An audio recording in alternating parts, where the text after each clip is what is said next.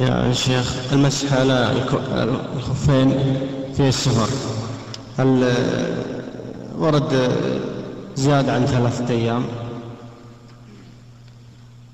صحت السنة عن النبي صلى الله عليه وسلم أن المسح للمسافر ثلاثة أيام. بلا قيد.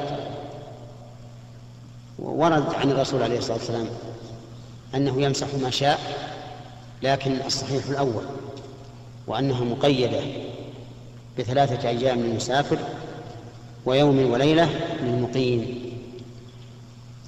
إلا أن يكون هناك ضرورة كما لو كان في بلاد باردة ويخشى أن خلع الجوارب أو الخفين أن تتساقط أصابعه وتتألم فهذا لا بأس أن يستمر.